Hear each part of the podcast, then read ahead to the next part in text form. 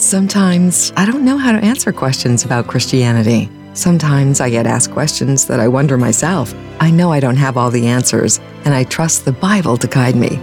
But for someone who doesn't believe in the Bible, where do I even start? Searching for God is a study package you can do alone or with a group.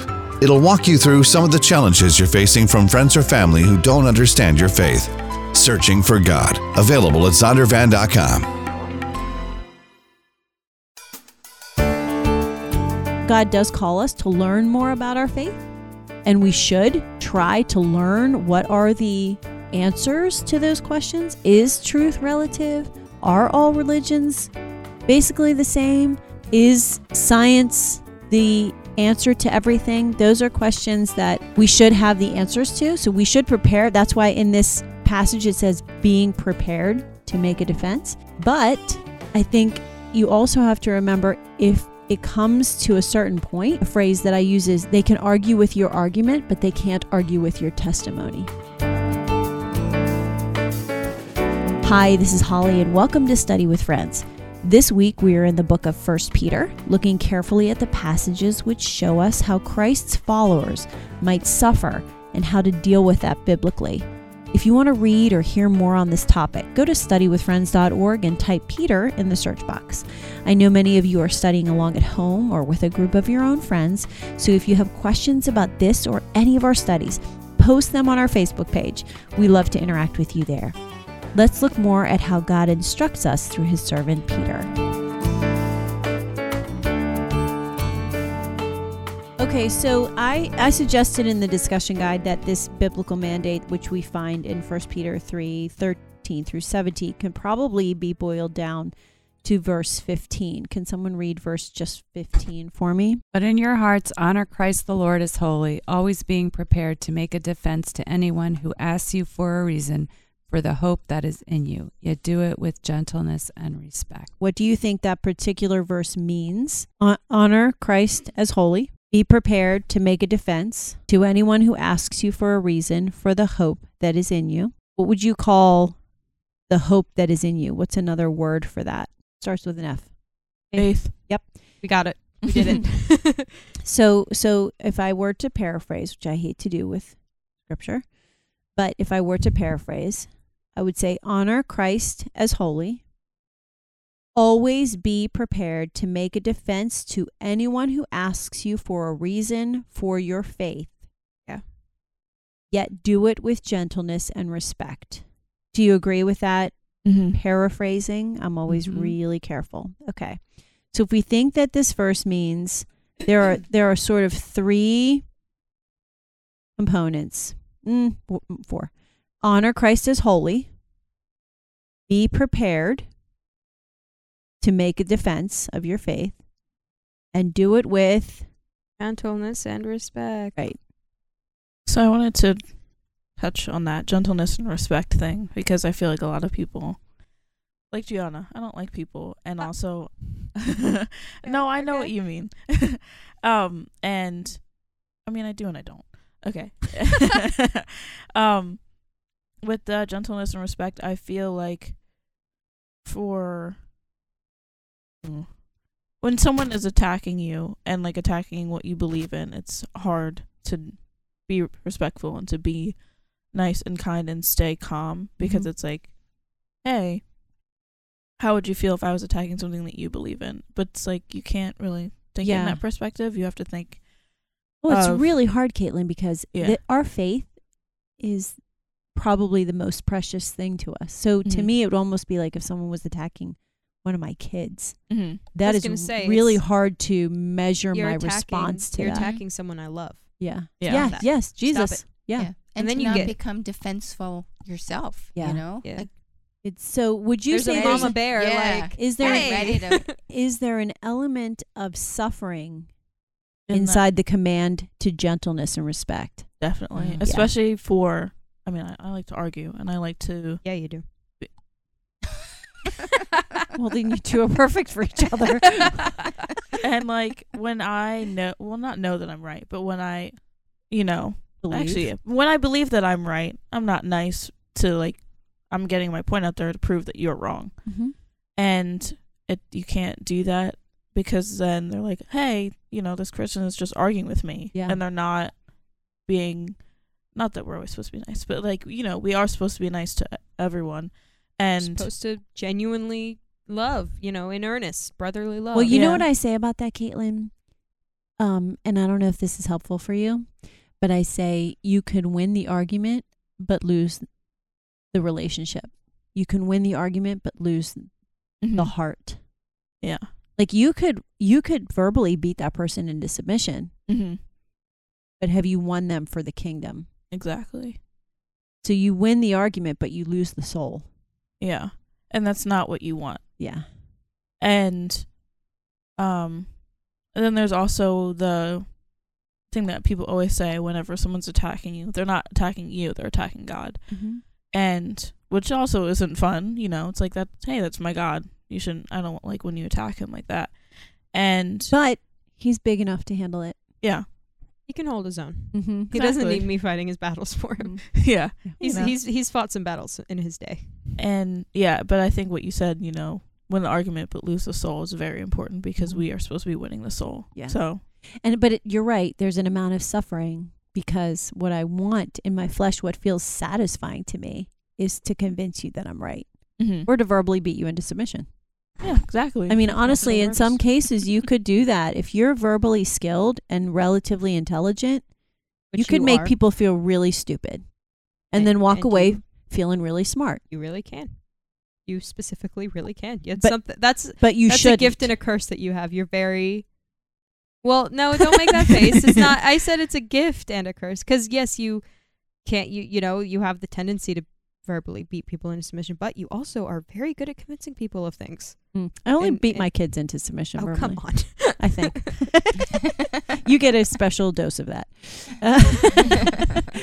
But yeah, no, I think what we're going to talk about next, I want to really unpack because I think there are some people that come into this defense of our faith feeling strong, and those people probably need to be toned down. And there are some people who come into this idea of defending our faith feeling weak, and those people need to be strengthened. What you need is both parts of the verse. You need the have a defense, but you also need the gentleness. Yes. And some people rely too much on the gentleness and not enough on having a defense, and some people rely too much on having a defense and not enough gentleness. Neither one of them is going to win a heart for the kingdom. Amen. You need to have both. Okay, you're in charge now.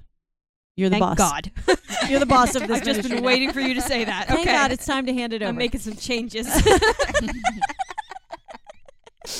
Okay. No, you're 100% right. And you know, one of the things that I'm, you know how there's a verse that says, speak the truth in love. I always find that some people lean too much to love and not enough truth. And some people lean too much to truth and not enough love, which is exactly what you're saying. This verse stacks up the same way. Some people lean more to defense and reason and not enough gentleness and respect. And some people lean more to gentleness and respect and not enough defense and reason. But it can't be stressed. It's really well said. I can't stress enough that you need both. Yeah, you do. Both of them are so important because, like, people, like, you know, I feel like people snap one way or the other. When people are being too gentle, they're like, okay, you know, I'm going to just, you know, go all on the defense. It's so important to strike a balance, and you'll know when you're striking the balance, and you'll know when you're not. Mm-hmm. But it's not like, oh, well, if I can only do one, I should not be as gentle and I should just have a defense. It's not. It's a balance. Yeah. You have to strike it. And the only way we can strike that balance is by yielding to the Holy Spirit, because the Holy Spirit knows when to dial you up and when to dial you down, according to what's going on in the other person's heart. Mm-hmm. And you can never know that. That's the thing. You have a gauge. Mm-hmm. It's like you just gotta, you know, listen. Be sensitive to the Holy Spirit. You gotta be sensitive to the Holy Spirit, because the Holy Spirit knows what's going on. I mean, that is, man, if I could know what my opponent is thinking every time I argue with someone, like, that'd be amazing. I'd be the best lawyer ever. And so, you know, in this scenario, but the Holy Spirit does know that, and the Holy Spirit knows you just gotta listen. Yeah. Okay. And if you don't, you're thwarting a gift. Yeah, and you're gonna have to answer for that. By the way, if you handle it wrong, you're gonna have to answer for that. Mm-hmm. In the discussion guide, I think we've covered what are the challenges we experience Do you want to share? So we touched on some of the challenges that we experience when we need to make a defense to anyone who asks us for a reason for the hope that is in us. Can you tell me a little bit more about some of the challenges you personally face? Amy, I see you have some notes in there. Can I call you out? So Romy, do you guys want to throw in, like, what are the challenges that you experience when you feel like you have to make a defense of your faith? Well, judgment, for one. Mm-hmm. Like, so one of those Christians. Oops, sorry. So can I qualify that by saying fear? Yeah, fear. Okay. The fear of sounding stupid, or definitely of being judged when, you know, I have people at work. I work in a very non-faithful, secular place, which is so interesting. Or would you classify your environment as just moderately secular, or would you classify your environment as hostile to your faith? No, moderately. Okay. And thankfully, it's not hostile. There are a few people there who are hostile, and they come at me. Mm-hmm. And so it puts me on the defense, and I don't deal well with that. That kind of shuts me down. And so so I hate that about myself. I hate that I put that barrier up. And, you know, I'm very, hopefully with how I act and how I speak and what I have at my desk and on my wall, I'm a Christian. There's no doubt about it. Amy, it's not just what's on your desk and on your wall, dude. It's your whole life. We just talked about how you live your life in such a way, that people see. Yes.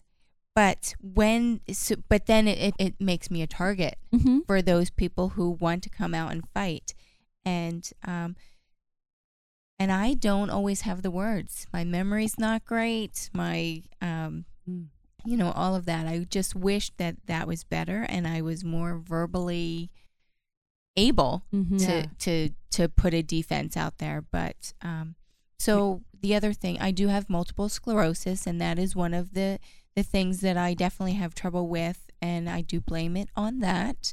Or it could be my age, too. The memory. It could be a little bit of everything. Mm-hmm. But that is something that, you know, I have to, memorization used to come very easy. It doesn't anymore. So it's something that I do have to work on. I think that your experience is actually more global than you might give it credit for, because I think new Christians might not have all the answers that they'd like to have yet.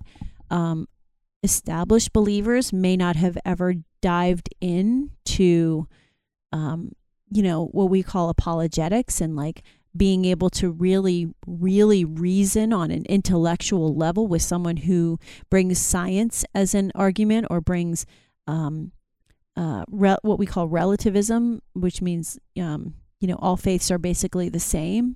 I'm sorry, that's not relativism, that's pluralism, that all faiths are basically the same. Relativism is, well, that's your truth, but that's not my truth.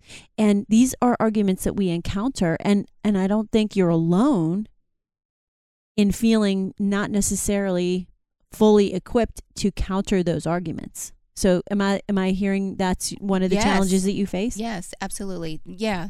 One of my main arguments is just, you know, this is my experience. This is, yeah. And I've said this to you before, but I'll say it now here, that I think a really important thing to remember, you should have some information ready. You should have some arguments ready. We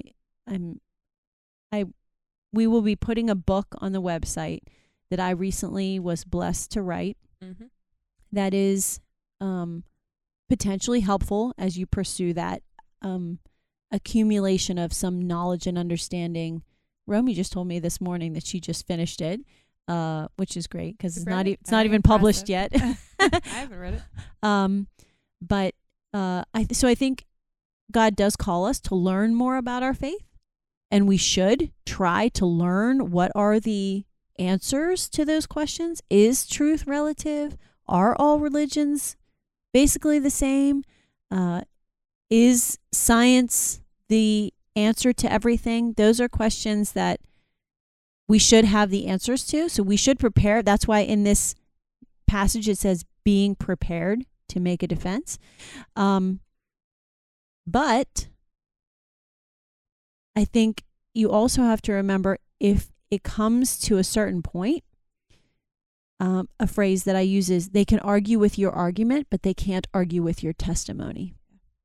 So you should be prepared to make a defense that is reasoned, that has nothing to do with you personally or even the Bible, because a lot of times you're reasoning with people who don't believe the Bible's true, so you can't use it as a tool to prove truth. So you can reason with them, but then there comes a point where they have to see your life lived, your testimony lived out, and that will win them. So I think reason and your life testimony is the combination of what you can bring to someone else's salvation experience. Okay, everybody has their hands up, so I'm glad. I saw Romy first, then Caitlin second, then Gianna. Please, I won't take too much time. No, take all the time you want, because this is where I want to sit. I want us to talk about it. Just to add to what Amy was saying, I think some of us, or probably many of us, have that pressure,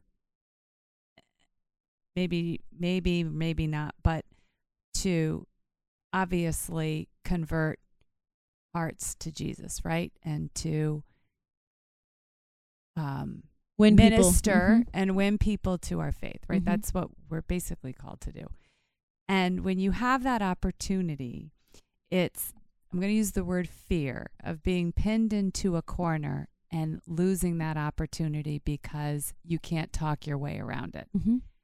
And I really liked what you said. And I sorry, I'm kind of jumping around, but and to what Amy was saying was, which I totally get, not being armed with the right verse or with the right passage or with the right scripture that is ready to go to defend your faith in conversation with somebody that might be challenging you, and being pinned into that corner. And what I really liked what you said, Holly, was that just sort of struck me is, we shouldn't really worry about that so much.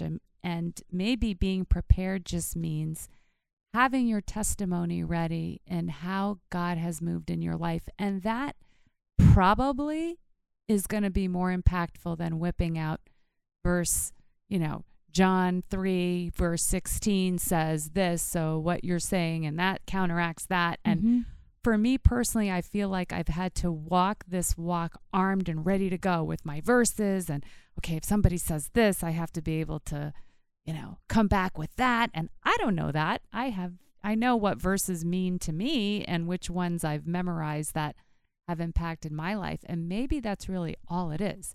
Maybe it's, hey, this is how it's helped me. This has where my life's changed and God has shown me in His word. No question. This, and maybe that's all it is. Yes. And then the rest of it is kind of up to Him. I mean, we can only plant that seed and get away from that.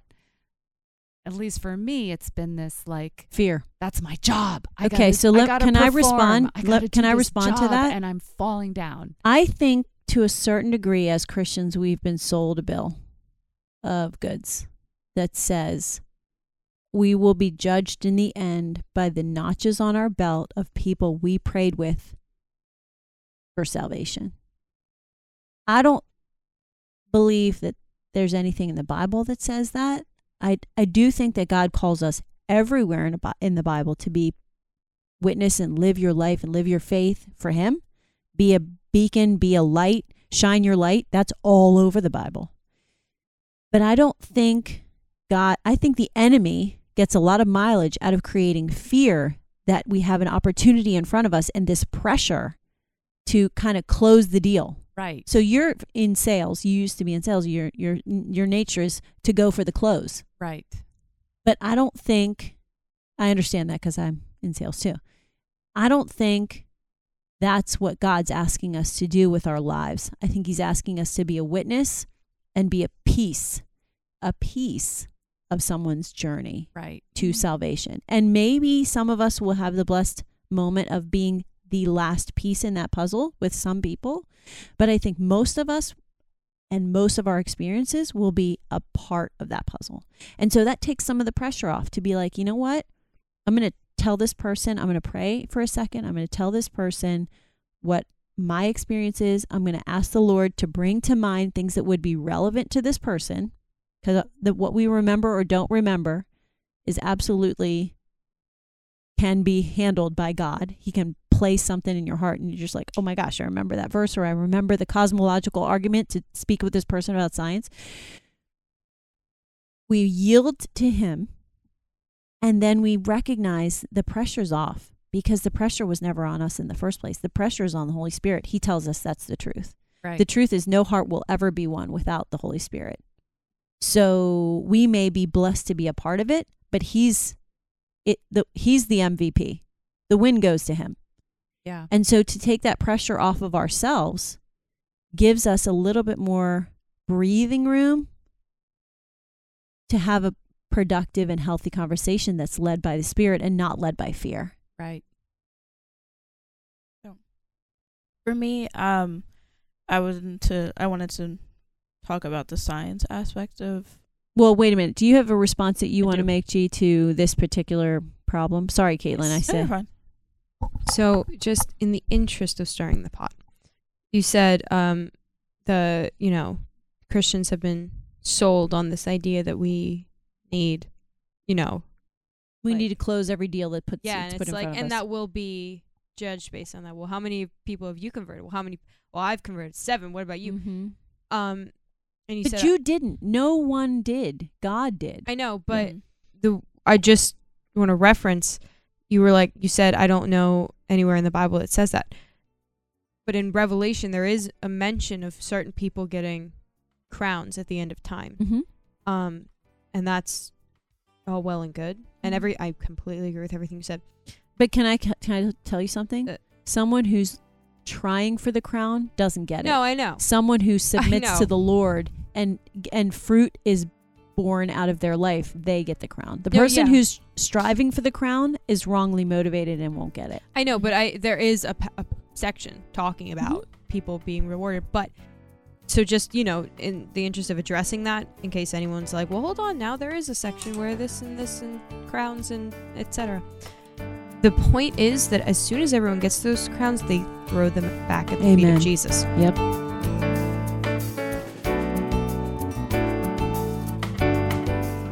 Hey, it's Holly again. This is the part where I remind you that our ministry is supported by donations and ask you to prayerfully consider helping to financially support the ministry of Study with Friends. But guess what? In this particular study, you'll hear us talk a little bit about a book called Searching for God, recently published by Zondervan and available on their website or ours. It's a great resource for equipping yourself in the way that 1 Peter 3:15 instructs us. It says, "Be prepared to give an answer to anyone who asks you to give the reason for the hope that you have, but do this with gentleness and respect." Searching for God is for individual or group study, and it'll walk you through some of the challenges that you're facing from the culture and maybe friends or family who don't understand your faith. It'll help you have the confidence you need to have those conversations in an informed but loving way.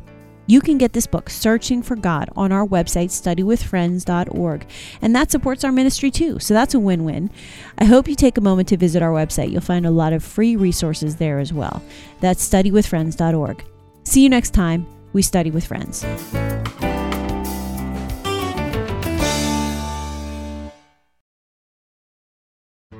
Sometimes I don't know how to answer questions about Christianity. Sometimes I get asked questions that I wonder myself. I know I don't have all the answers, and I trust the Bible to guide me.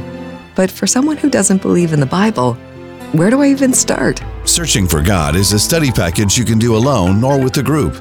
It'll walk you through some of the challenges you're facing from friends or family who don't understand your faith.